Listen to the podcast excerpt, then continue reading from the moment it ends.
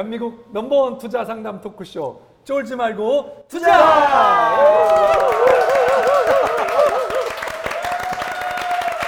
와 굉장한 거 아니에요? 이렇게 많은 방청객이 오신 건 처음인 것 같습니다. 오래간만에. 네네네. 네, 안녕하세요. 캡스톤 파트너스 송강입니다. 네 안녕하세요 에드포스 인사이트 홍준입니다. 네, 저희 그 쫄지 말고 투자하라는 네. 예, 사실 어, 이 두 시즌 내내 네. 그 후원하고 계신 기관 중에 하나가 한국성장금융인데요. 네. 그 후원을 결정해 주신 네. 한국성장금융의 서정군 네. 전무님. 네. 예전에 저희 많은 들으신 분들은 본부장님으로 네. 본부장님 익숙하실 것. 같은데 예, 서정군 본부장님이 오늘 예, 출연해 주셨습니다. 네, 네. 예.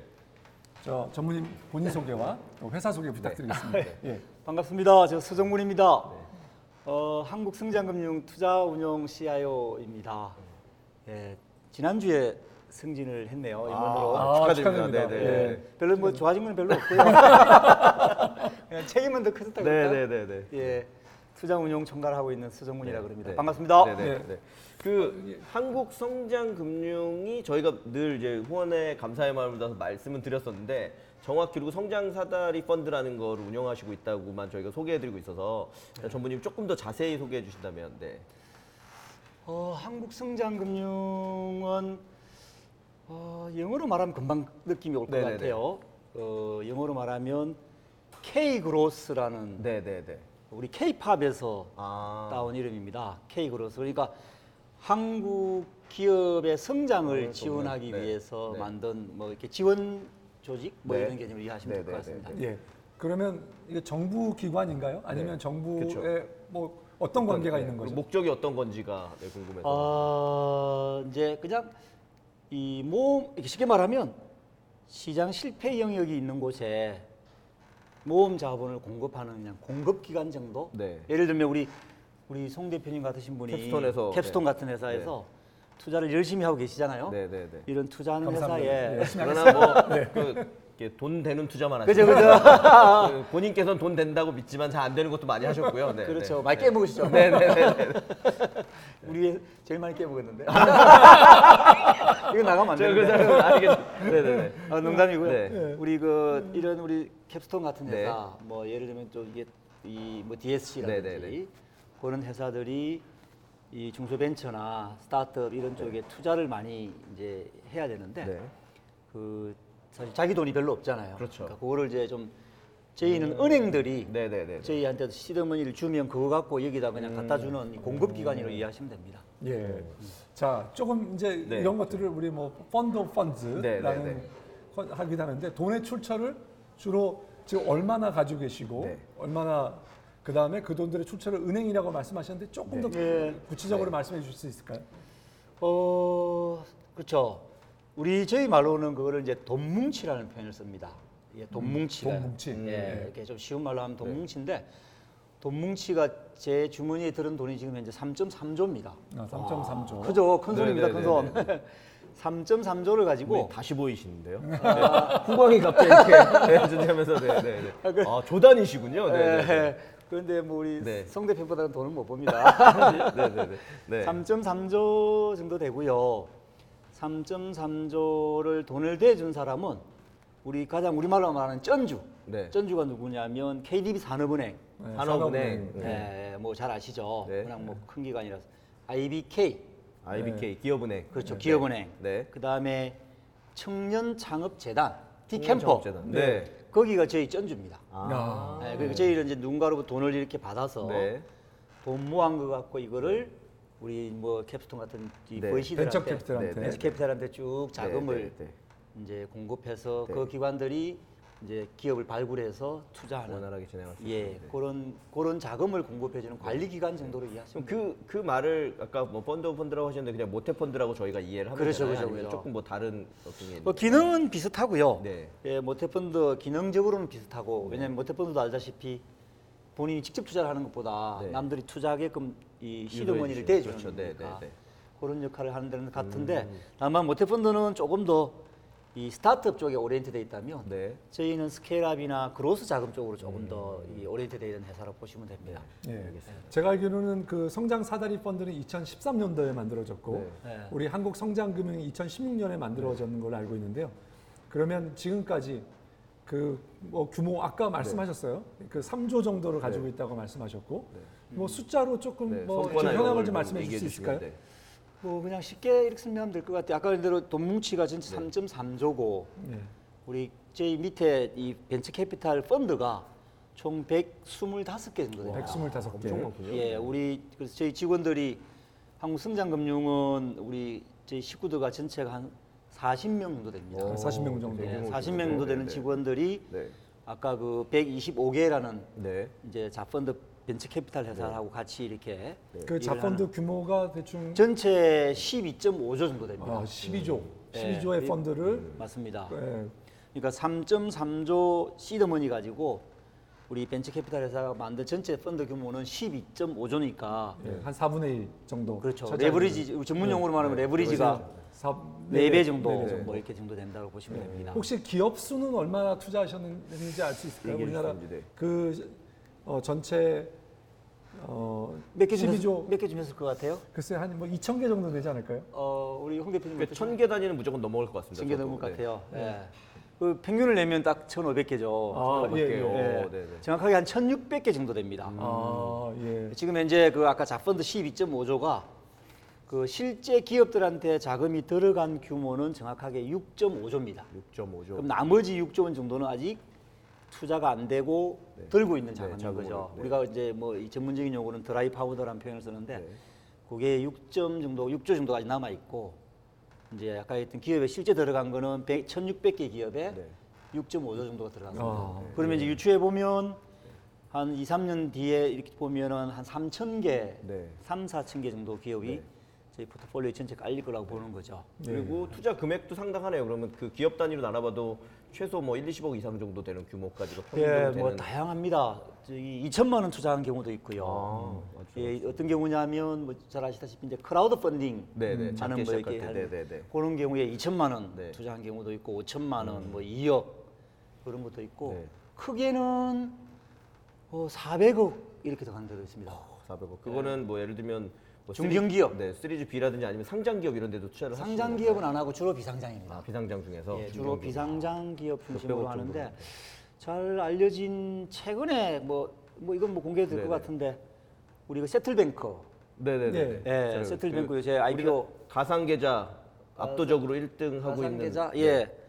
그 전자결제 네. 그 플랫폼 비즈니스 시스템, 하고, 네, 예, 네, 예, 맞습니다. 네. 그거 하고 있는 걸로 알고 있는데 거기에 우리 뭐 경쟁 회사죠. 우리 프리미어 파트너스에서 250억인가 200, 그 정확히는 모르겠는데 200 몇십억 정도를 우리 세틀뱅크에 투자를 해서 최근에 뭐 IPO 가격으로만 따지면 한 천억 네. 정도 된다 그러죠. 거기에 예, 저희 대박 칠것 같습니다. 그 거기 이경민 대표님이 음. 네이버에서 같이 일했던 분이라 사실 맞아요, 제가 맞아요. 개인적으로 잘 알고 있어서 맞아요. 아, 네. 그럼 큰 그러니까 어떻게 보면 상장 전에 있더라도 덩치가 큰또 회사들까지도 투자를 투자를. 하고 아까 크라우드 펀딩 규모에서 보면 뭐 2천만 원짜리 예. 아주 작은 규모부터 거의 예. 말씀하신 것처럼 지금 기업 숫자나 아까 이 정량적 규모에서는 이 한국 성장금융의 규모를 충분히 이제 말씀 주신 것 같은데요. 예. 어쨌거나 아까 2013년 이후부터 쭉 이 우리나라 벤처 생태계가 좀 성장해 왔고 거기에 이제 어떻게 보면 되게 중요 역할을 해주셨는데 그러면 그 전문님께서 생각하시는 좀 뭐랄까 정성적인 부분에서 예를 들면 한국성장금융과 이 자금들이 좀 퍼지면서 우리 뭐 스타트업 생태계가 좀 뭐 질적으로 나아졌는지 아니면 그런 정성적 부분들은 좀 어떻게 생각하시는지도 궁금합니다. 정성적 부분요 많이 좋아졌다고 해야 되죠.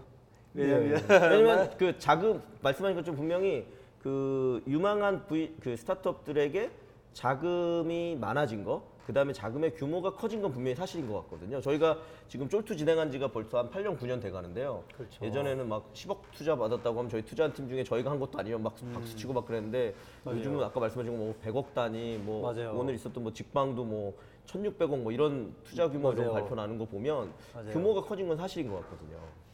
제 경험을 말씀드리면 금방 네, 알것 네, 같아요. 네. 제가 저는 이제 자본시장 쪽에 일을 오래 했습니다. 예, 예, 예. 자본시장 쪽에서 개인적으로 이 93년도부터 일을 했으니까 거의 한 28년 정도 했나요? 27년. 아. 어, 자본시장 쪽. 예, 이제 요 이제 벤처 생태계 쪽보다는 자본시장 일을 음. 오래 했는데 제가 초년병 때가 2000년도 뭐 초반 그때 이제 네. 활동을 많이 했는데 2000대 초반에 제가 벤처 투자를 직접 많이 했어요. 오. 벤처 투자를 직접 많이 해가지고 16종목을 했더라고요. 어, 그래서 네. 총 금액이 한 2,500만 원, 3천만 원 했는데 그게 다 날라갔더라고요.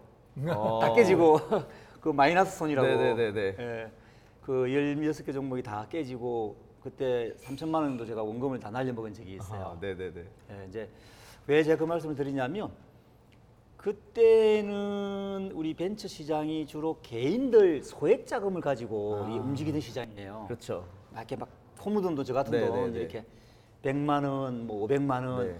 개인 계좌로 해가지고 떼먹은 사람도 있고 음. 막 그랬잖아요. 근데 지금은 그런 시장이 아니고 시장 자체가 굉장히 이제 이, 이 선수들끼리 노는 시장이 됐기 네. 때문에 전체적으로 이 벤처 시장이 굉장히 이 레벨업이 된 것 같아요. 음, 그리고 이제 벤처 생태계 관점에서 보면 조달 규모도 말씀하신 대로 네, 굉장히 커졌고, 커졌습니다. 네. 굉장히 커졌고 그리고 기업들도 좋은 기업들이 많아졌어요. 음. 예전에 이- 그때 시대보다 훨씬 더 많아지고 있어서 그 벤처 생태계 전체적으로는 제한테 점수를 매긴다면 뭐 저는 한 6, 7, 7점 정도는 줘도 충분히 뭐 그리고 특히 2013년도 저희가 진입할 때 그때 당시는 어 제가 이제 뭐 은행들이나 이렇게 시장에 가보면 네. 다들 좀 비관적이었어요 비관적 뭐 이렇게 뭐 되겠어 네. 예를 들면 은행들한테 뭐 이렇게 뭘 하라 그러면 근데 지금은 가면 대부분 다 희망적으로 바뀌었어요 그래서 이제 벤처를 바라보는 또는 음. 시각 좀- 자체가. 예 시각 자체가 훨씬 더 많이 좋아졌다 네, 그래서 우리 대표님 돈 많이 벌고 계시잖아요 네. 아, 예. 뭐 벌도록 하겠습니다. 좀 말씀 요약해 보면 어쨌거나 그 말씀하신 투자하는 관점에서는 규모도 커졌고 그 다음에 뭐 질적으로 이렇게 단계적 분화 같은 것도 돼서 질적 성장이 있었던 건 분명히 사실인 것 같고 이제 거기에 이제 뭐 스타트업들이 더 성과를 잘 내느냐 이슈인데 뭐 최근에 유니콘 기업들도 많이 나오니까 예. 그런 부분이 어떻게 보면 잘 순작용을 하지 않았나라는 일단 예, 생각이 드네요. 예, 예. 아마 이 방송을 보시는 분 중에서는 이렇게 생각하시면 될 것 같습니다. 벤처 캐피탈의 투자를 받으려고 많은 기업들이 노력을 하는데 그 벤처 캐피탈 뒤에 있어서 네, 네, 네, 네. 벤처 캐피탈을 골라서 돈을 주는 그렇죠. 자 그러면 이제 벤처 캐피탈을 고르는 회사인데 네. 그 펀드를 고르는 회사인데 어떤 회사를 뭐 그쵸. 선호하시는지 네, 네, 네. 이런 것좀 말씀해 주실 수 예, 있을까요? 그- 어떤 벤처 캐피탈 회사, 네, 뭐, 어떤 투자 네. 회사를 그뭐 자펀드라고 부르는 것 같아요. 그죠, 그 그죠. 자펀드를 고르다 아까 뭐 120여 개, 뭐 125 있다고, 개 네. 말씀하셨는데 그125 개. 나름대로의 원칙이나 철학, 기준 같은 게 있으실 것 같은데요. 혹은 그걸 이제 받고 싶어하는 지금 VC 분들이 이걸 또 열심히 보고 계실 거거든요. 네. 필기하면서 보실 거기 때문에 네. 네, 가이드를 좀 제시해 주시면 돼. 그, 그 노하우인데 아, 예. 예, 근데 뭐 굉장한 노하우인데 아낌없이 나눠주는 게 한국 성장금융의 목표인 예, 예, 걸로 예, 알고 있기 때문에 저희가 네, 예. 어렵게 지금 전문님을 모셨으니까 좀 네. 네. 그런 거 하나 정도는 해주셔야. 예, 또 알겠습니다. 네. 알겠습니다. 그 사실 우리 캡스톤이든 네, 이제 네. 많은 거래를 네. 하고 있는데 저희가 캡스톤을 거래할 때가 2014년도 처음 예. 거래를 했죠. 그때만 해도 캡스톤도 작은 회사였습니다. 네, 네, 네, 네. 어, 캡스톤도 사실 큰 회사는 아니었고 네. 예. 작은 회사였는데 저희는 큰 회사도 고르기도 하고 아주 작은 회사도 고릅니다. 음. 왜 그러냐면 큰 회사가 잘하는 영역이 있고 그렇죠. 작은 회사가 잘하는 영역이 있습니다. 예를 들면 뭐 정말 스타트업 300억짜리, 200억짜리 펀드 운용을 하는 데는 좀 작은 데가 잘합니다. 예, 왜냐 그 집중 투자도 하고. 네, 네. 근데 뭐 좀 큰 회사가 있다. 예를 들면 뭐 1조, 2조 운영하는 회사다. 음. 그런 데는 300억 운영하는 거 별로 재미없어 합니다. 그렇죠. 예, 그래서 그런 회사, 큰 펀드는 큰 회사한테, 음. 작은 펀드들은 좀 작은 회사, 루키들, 우리 네, 이제 네. 전문용어로 루키라는 표현을 쓰는데 루키 회사들한테도 저희는 아웃소싱을 많이 하려고 여러 가지 각도에서 노력 중입니다. 네. 예. 예, 알겠습니다. 자, 한국 성장금융이 저 어, 정부에서 받은 뭐 목적 또는 뭐 미션이 네. 뭐 있으실 것 만들. 만들어질 네. 때 이제 있었을 것 같은데 네. 뭐 그게 어, 뭐라고 뭐 뭔가 좀 말씀해 주시면 좋을 것 같고 그 목적에 그렇죠. 어, 또 혹시 뭐 스스로 네. 점수를 매긴다면 뭐 네. 어느 정도 될 수. 있을까요? 네. 예. 예. 우리 우리 송 대표님 보시기에 얼마나 되는 것 같습니까? 아, 저야 뭐 당연히 저 한국 성장금융 100점이라고 생각합니다. 자펀드인 게 밝혀졌기 때문에 100점 외에는 내드릴 점수가 문제라서 네, 네. 네. 아, 뭐 예. 예, 그냥 스스로 매기기는 제 그냥 좀 과대 평가해 보면 한 80점 정도 매겨도 되나? 80점 정도. 아, 예. 혹시 80점의 근거를 좀 네, 그죠. 말씀해 주신다면 네. 예, 80점. 어떤 목적들을 그렇죠. 아, 잘 제가 목적이 뭐냐면 예. 제가 아까 말씀드린 대로 저희가 하는 사업들은 좀 시장 실패 영역을 찾아서 합니다. 네, 아까 말씀하신 예, 시장 실패 영역. 시장 실패 영역이라는 게 정의는 뭐냐면 일반 민간 회사들이 투자하기 어려운 영역들. 뭐 이유야 여러 개가 있겠죠. 예를 들면 요즘 같으면은 어, social impact 쪽, 사회적 기업 음. 이런 데는 좀 민간들이 자발적으로 잘 안 하잖아요, 그죠? 네, 네, 네. 예, 그런 영역들 아니면은 좀 구조조정 기업 네. 예를 들면 구조조정 기업들 저희가 그 대표적으로 2013년도 14년도 했던 코넥스 펀드 네, 네. 네. 코넥스 시장을 처음 만들었는데 아, 네. 아무도 코넥스 기업에 투자를 안 했어요. 저희가 전문 펀드를 만들어서 코넥스 기업에 투자를 해서 아. 코넥스 시장을 처음에 조성할 때에 네, 네, 네, 네. 그런 시장을 만든다든지 이런 쪽에 에, 그러니까 쉽게 말하면 시장 실패 영역에 좀더 집중하는 그런 자금을 공급하는 공급 기관 정도로 이해하시면 될 것 같고요. 네, 그렇게 공급을 충분히 잘했다.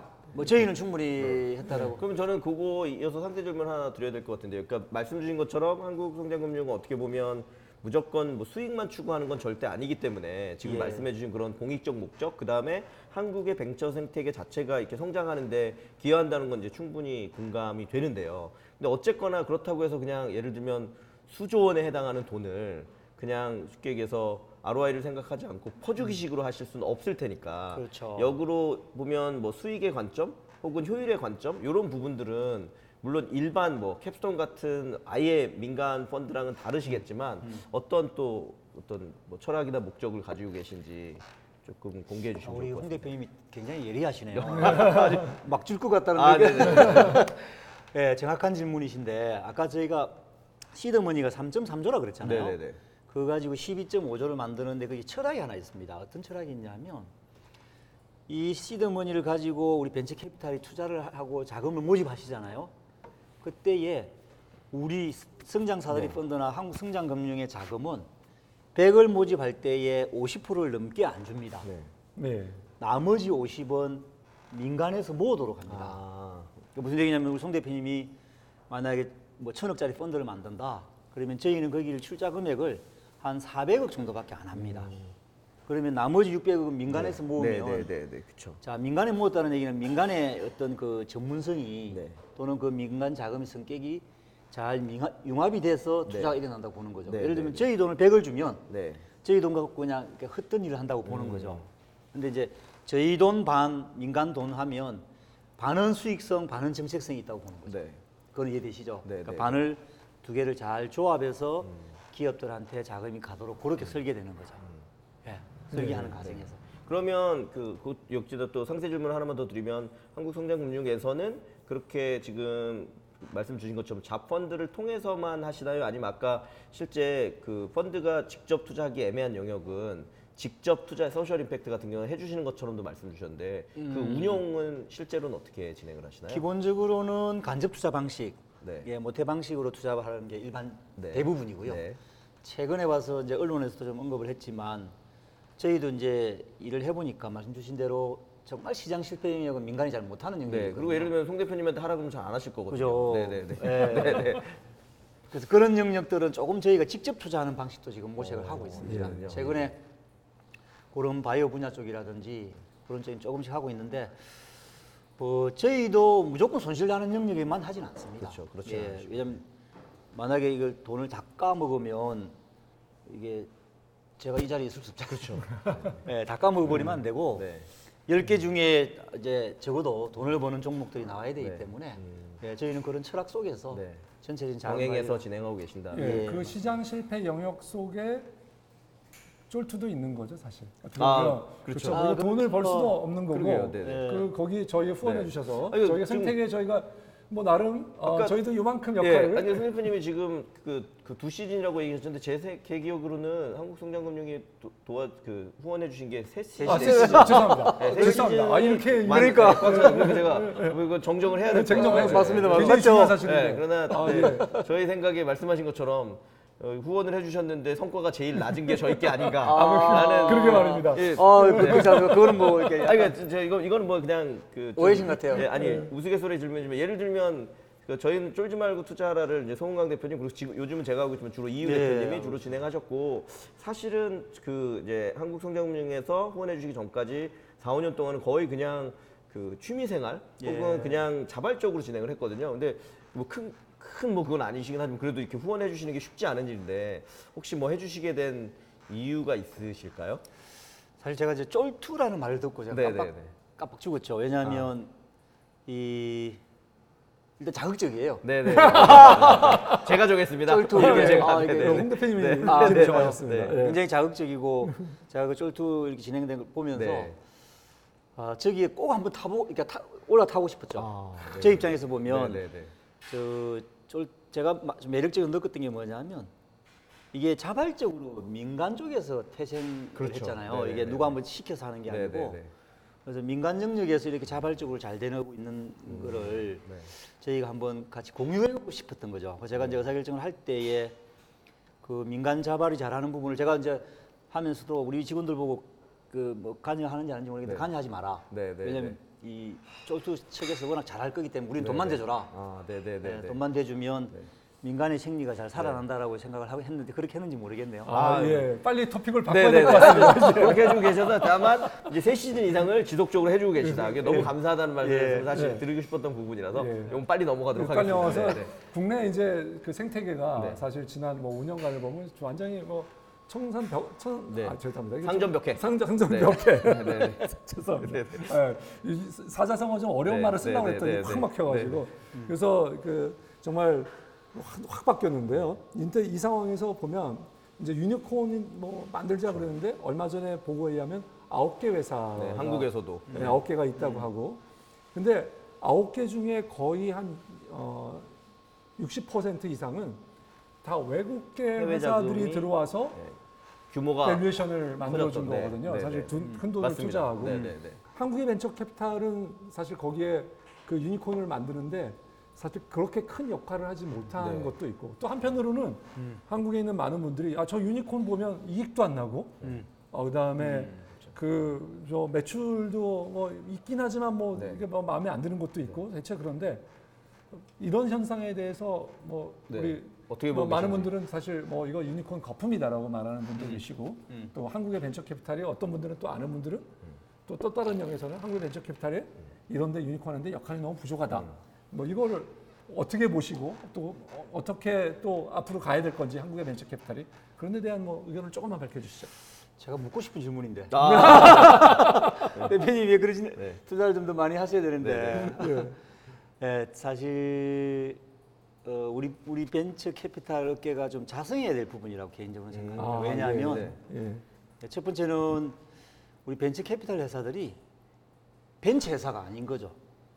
벤처 캐피탈은 벤처 회사여야 되는데 벤처 정신을 저는 좀 많이 갖고 있지 못해요. 음. 네네네. 그러니까 아까 해외 자본들이나 이런 자본들은 이제 초기에 과감하게 네. 이제 seeding 자금 투자해서 시리즈별로 계속 투자를 따라 해주는데 우리나라의 벤처 캐피탈 물론 잘하는 회사도 있긴 하겠지만 대체적으로는 이 선진 VC에 비해서 위험 선호도가 낮아요. 리스크 네. taking을 네, 덜한다. 위험 선호도가 낮은 벤처 캐피탈 회사라서 일단 생긴 어떤 그 간극이라고 일단 보여지고요. 음. 그래서 우리 벤처 캐피탈 제가 뭐 우리 벤처 업계에 계신 분, 벤처 캐피탈 네. 업계에 계신 분들 만날 때마다 진정한 벤처 캐피탈이 돼야 된다라고 뭐 잘 모르지만 어쨌든 네. 그런 중, 같이 공유를 많이 하는데 그게 이제 외국 VC들이 가지고 있는 어떤 분석 기법이나 이런 거에 또는 뭐 이런 정신에 비해서 한국 VC가 조금 더 이, 노력해야 되는 분야라고 저는 개인적으로는 네.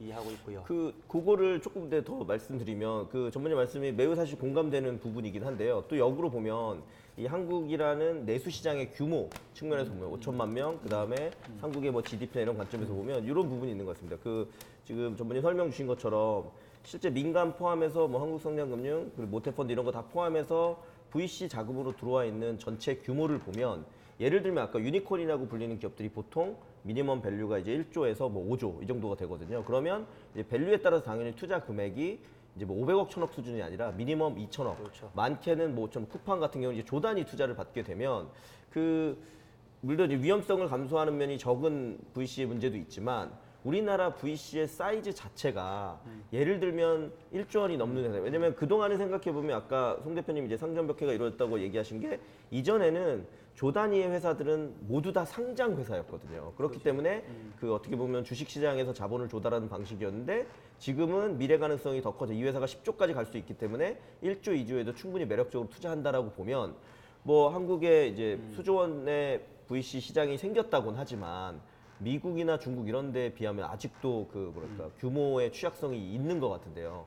이런 부분들은 혹시 어떻게 보시는지? 어, 아까 질문 주신 것 중에 답변을 제가 건너뛰었는데 하나 네. 또 하나 의견 주신 것 중에 이제 쿠팡 내지는 뭐 여러 이제 그렇죠. 이, 회사들, 이 네. scale-up 이게 유니콘 기업으로 네. 가고 있는 기업들 중에서 적자 현상에 대해서 어떻게 이해할 거냐 맞습니다. 문제 그것도 질- 포함되어 있고요. 예. 사실 질문 주셨는데 음, 결국은 저는 근데 그 분야 중에서 그 한 개 업체는 무조건 살아남는다고 봅니다. 그 중에서 1위 업체에 해당하면은 살아남을 것이고 뭐 어느 누구든 간에 어떤 분야든 네. 어떤 분야든 간에 이제 1위 업체는 살아남을 것이고 1위 업체에서 못한다는 회사는 아마 살아남기 어렵다고 봐요. 음. 예, 그게 뭐, 뭐, 이제 유니콘 기업이라고 이제 회자되는 기업들 중에서 특히 플랫폼 비즈니스는 더욱더 그렇다. 네. 이제 뭐 그런 회사들이 성장하기 위해서는 1위 업체로 살아남아야 되고 그러다 보니까 결국은 거대 자본이 되는 많이 들어가고 있는 상황인 네. 것 같고요. 예, 그래서 본인이 이제 독보적 지위를 가지느냐가 결정적인 이제 변수가 될 거라고 네. 보여지고 근데 이제 말씀 우리 홍 대표님 말씀 주신 것 중에 동의하기 어려운 부분 하나는 이런 것 같습니다. 모든 기업의 자본 단계별로 모든 자본을 VC가 간담해야 된다. 그렇지 않습니다. 그건 해외도 마찬가지예요. 음. 초기 시리즈 B 정도까지 또는 C 정도까지는 벤처사가 주로 벤처 캐피탈이 담당하지만 D 단계 IPO 직전 단계까지 그때부터는 금융 자본이 붙는 겁니다 원래. 음. 근데 우리나라는 금융 자본 쪽이 조달 이 형성이 안 돼 있었기 때문에 그렇죠. 단계별로 자금이 없었던 거죠. 아. 그래서 초기에 시리즈 A 단계에서 뭐 10억, 50억, 100억만 또는 200억까지만 VC 단에서 뭐 그렇죠. 잘해주면 그 윗단을 VC 보고 하라. 그거는 오히려 어렵잖아요. 안 맞는 그러니까요. 거예요. 오히려 그게 맞는 건 아니고 제가 볼 때는 그거는 지금 VC 쪽에서 잘 할 수 있도록 환경들은 많이 이제 조성되고 있고 오히려 윗단 그 윗단에서 쭉 받아가는 자금들이 그간에는 많이 부족했습니다. 네. 아마 이제 벤처 쪽에서 계시다 보니까 자본시장 쪽의 변화를 잘 모를 수 있어 서 제가 한마디 좀 드- 같이 공유드리고 싶은데 네. 최근에 그 자본시장 쪽에서 한번 보시면 뭐 잘 아시다시피 이제 사모펀드라는 자금이 굉장히 많이 들어오고 있습니다. 예. 음. 그러니까 강의로 보면 벤처 캐피탈의 그 큰 영역 중에 한 군인데 그렇죠. 사모펀드 영역 자금들이 굉장히 많이 조성되고 있어요. 한번 통계를 보시면 거의 뭐 회사 수도 무지 늘어나고 있고요. 그 다음에 펀드 규모도 무지 많고 그래서 이 사모 영역 쪽에서 자금을 충분히 조달할 수 있습니다. 음. 예, 충분히 위험 자본 역할을 당연히 할 수 있고요.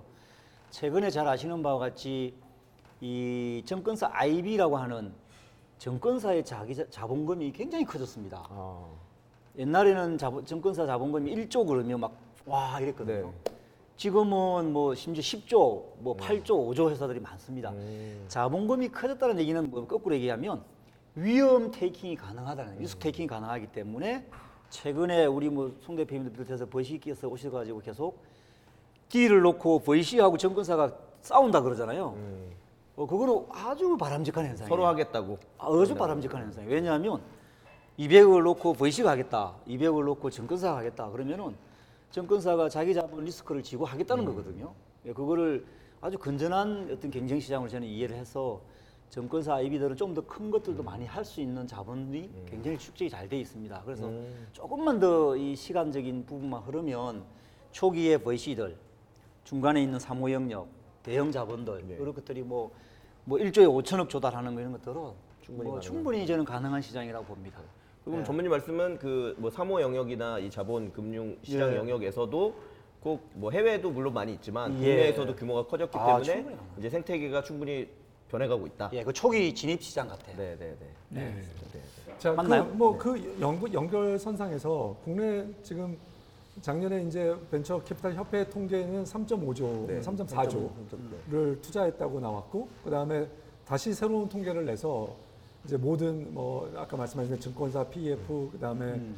그뭐 자산운용사 이런 데서 벤처 캐피탈에 투자한 거를 해봤더니 대략 한 4조 5천 정도 나왔다는 예. 지금 그 이제 통계가 나와 있는데요. 아, 제가 좀, 좀 틀릴 수도 있습니다. 아, 예, 예, 예. 근데 고- 예. 그래서 이제 상당한 자금이 유입된 건 사실이다. 지금 네. 이제 이 투자되고 있고요. 어, 네. 벤처 생태계에 지금 들어가고 있는 것은 사실인 것 같은데요. 이런 경우에 이럴 때일수록 이제 점점 민간, 공공 또는 이런 그 협- 협력을 어떻게 해야 될지 또는 어떻게 뭐 믹스하고 정부가 어떤 역할을 해야 될지 이런 것에 대한 게 이제 점점 좀 진화해야 될 거라고 생각하는데 거기에 대해서 혹시 뭐 전무님 예, 어, 아주 어, 뭐 어떻게 어떻게 보시고 또 어떻게 해야 될 거라고 생각하시는지 간단하게 말씀해 주실 수 있을까요? 우리 시장은 뭐 늘상 말씀 주신 것처럼 너무 정부 공공 사이드 영역이 너무 큽니다. 예, 정부 공공 사이드 영역을 네, 그 얘기.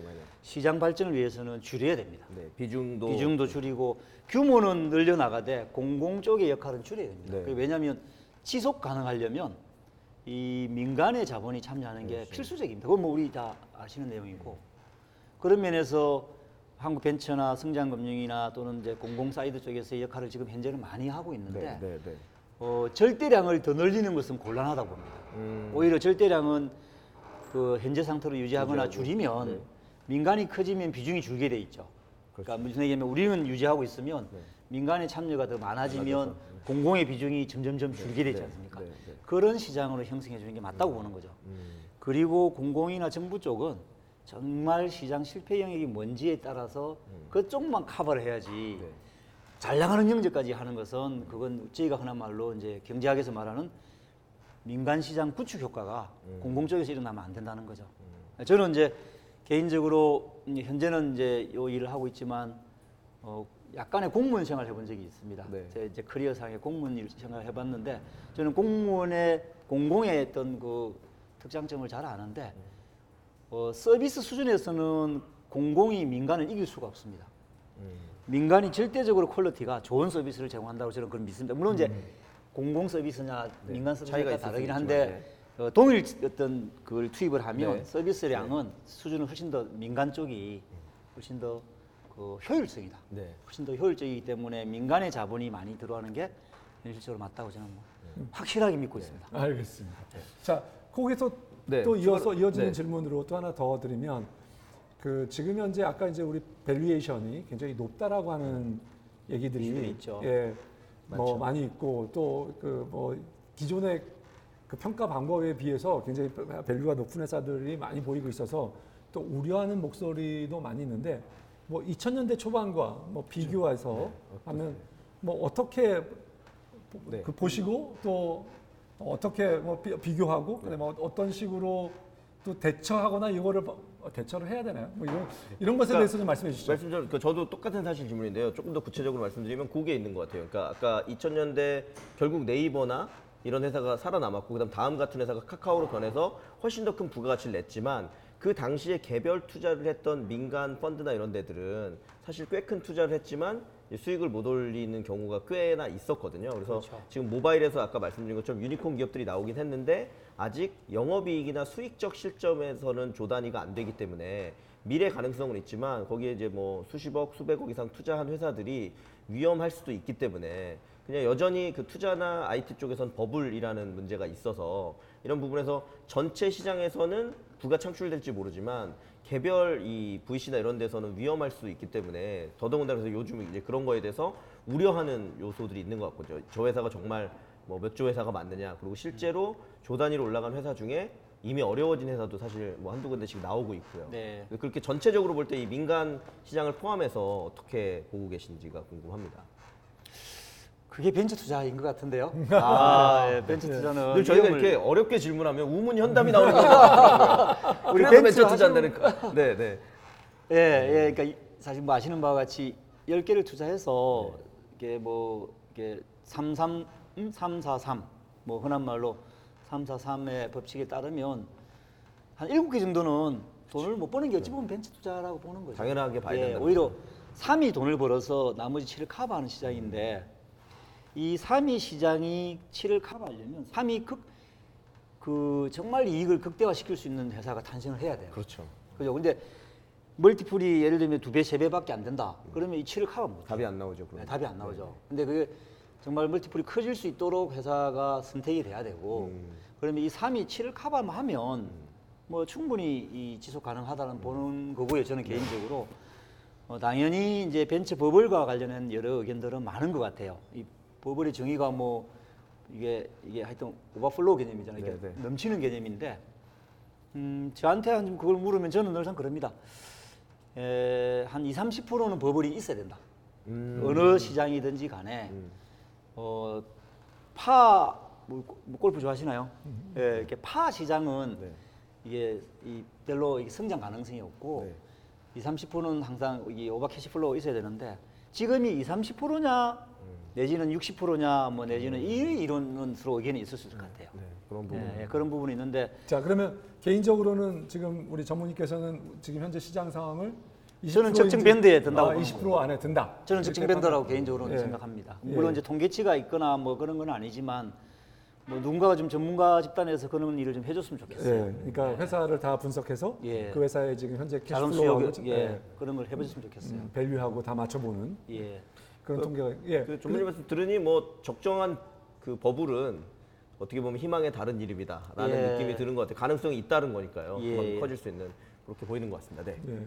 또 아니, 계속 제가 이거 너무 따지고 좀 궁금해서 그러긴 한데 마지막 질문으로, 네, 마지막 성장금융이 전략적으로 바라보는 분야가 있을까요? 혹시 뭐저 저희 여태까지 네, 추구했던 힌트를 것들 보면 주셨지만, 일자리 창출이라든가 또는 뭐 예- 예를 들면 에너지 뭐라든가 반도체 이런 것도 뭐 이런 것들 좀씩 이렇게 다루면서 하셨는데 전략적으로 야 이런 분야는 계속적으로 우리 성장금융이 또 좀 지속적으로 해가면서 해야 되겠다라고 하시는 어, 분야나 아, 또 저희가 제일 뭐, 맨 밑바닥에 깔고 있는 철학 중에 하나는 말씀 주신 것처럼 뭐 일자리입니다. 아, 일자리 창출. 아, 일자리, 사실 그 의미 있네요. 예, 일자리 부분은 저희가 뭐 예, 결코 잊어서는 안 될 이제 여러 미션 중에 하나라서 네. 예, 이제 그게 스타트업 단계 기업이든 성장 단계 기업이든 이제 구조조정 기업의 단계이든 간에 어, 일자리를 창출할 수 있는 어떤 기업이면 어, 그 과제는 저희는 수행할 수 있습니다. 그 예를 들면 이제 해외 진출 과제를 수- 통해서 그 해외 문제를 진출? 해결, 해결한다든지 아니면 M&A를 통해서 해결한다든지 음. M&A 주제를 통해서 신사업을 발굴할 수 있도록 해서 일자리를 창출한다든지 어 그래 그 벤처 스타트업 쪽이든지 뭐 어쨌든 저희는 일자리 주제는 항상 늘상 깔고 있는 분야이기도 하고요. 그 다음에 아까 좀 말씀드린 대로 우리 한국벤처투자는 스타트업 창업 쪽에 좀 잘 하고 계시는 이제 역할을 많이 하고 계시니까 저희는 조금 더 스케일업 쪽에 예, 기업의 성장 자금이 좀 더 대규모로 필요한 영역 쪽에 조금 더 관심을 갖고 어, 균형적으로 이렇게 비중을 잡아가고 있습니다. 예. 알겠습니다. 혹시 미래를 위한 인공지능이라든가 또는 뭐 4차 산업혁명에 주요한 뭐 smart city라든가 뭐, 뭐 어, 스마트 공장이라든가 로봇이나 뭐 여러 가지 그, 런 것들에 대해서는 혹시 어, 어떤 뭐 아, 제가 이제 아까 사실 오면서 우리 요새 뉴스에 워낙 많이 나, 이 얘기 해도 될지 모르겠는데 워낙 많이 나오고 있는 반도체, 예, 반도체 시스템 반도체, 불소 뭐 소자 네, 이렇게 이슈가 되고 있죠. 되고 네. 있잖아요. 특히 세 개 품목에 대해서 이제 뭐 국제적 이슈가 되- 아, 국제적 이슈가 아니라 한일 간의 이슈가 되고 네. 있는데 음, 뭐 반성을 많이 하고 있습니다. 음. 왜 반성을 많이 하고 있냐면 이제 한국성장금융이 운영하고 있는 여러 유행의 뭐 이 돈뭉치 중에 반도체 분야의 생태계 조성하는 미션이 하나 있습니다. 음. 그 펀드는 삼성전자와 하이닉스가 저희한테 자금을 출자한 펀드가 있습니다. 오. 그게 네네네. 2년 전에 저희한테 그 자금을 아웃소싱을 했고 그 자금의 목적은 반도체 생태계를 조성해달라는 미션입니다. 아. 물론 규모는 크진 않아요. 음. 규- 규모는 크지 않은데 그 펀드가 처음에 조성될 때 목적이 사실 이런 것들을 일부 포함하고 있었습니다. 리스크에 대해서 좀 그렇죠. 줄일 수 그러니까 있는. 그 우리 한국의 대표 주자인 삼성전자가 어 정말 그 비즈니스를 확대해 나갈 때에 본인이 다 할 수 없잖아요. 그렇죠.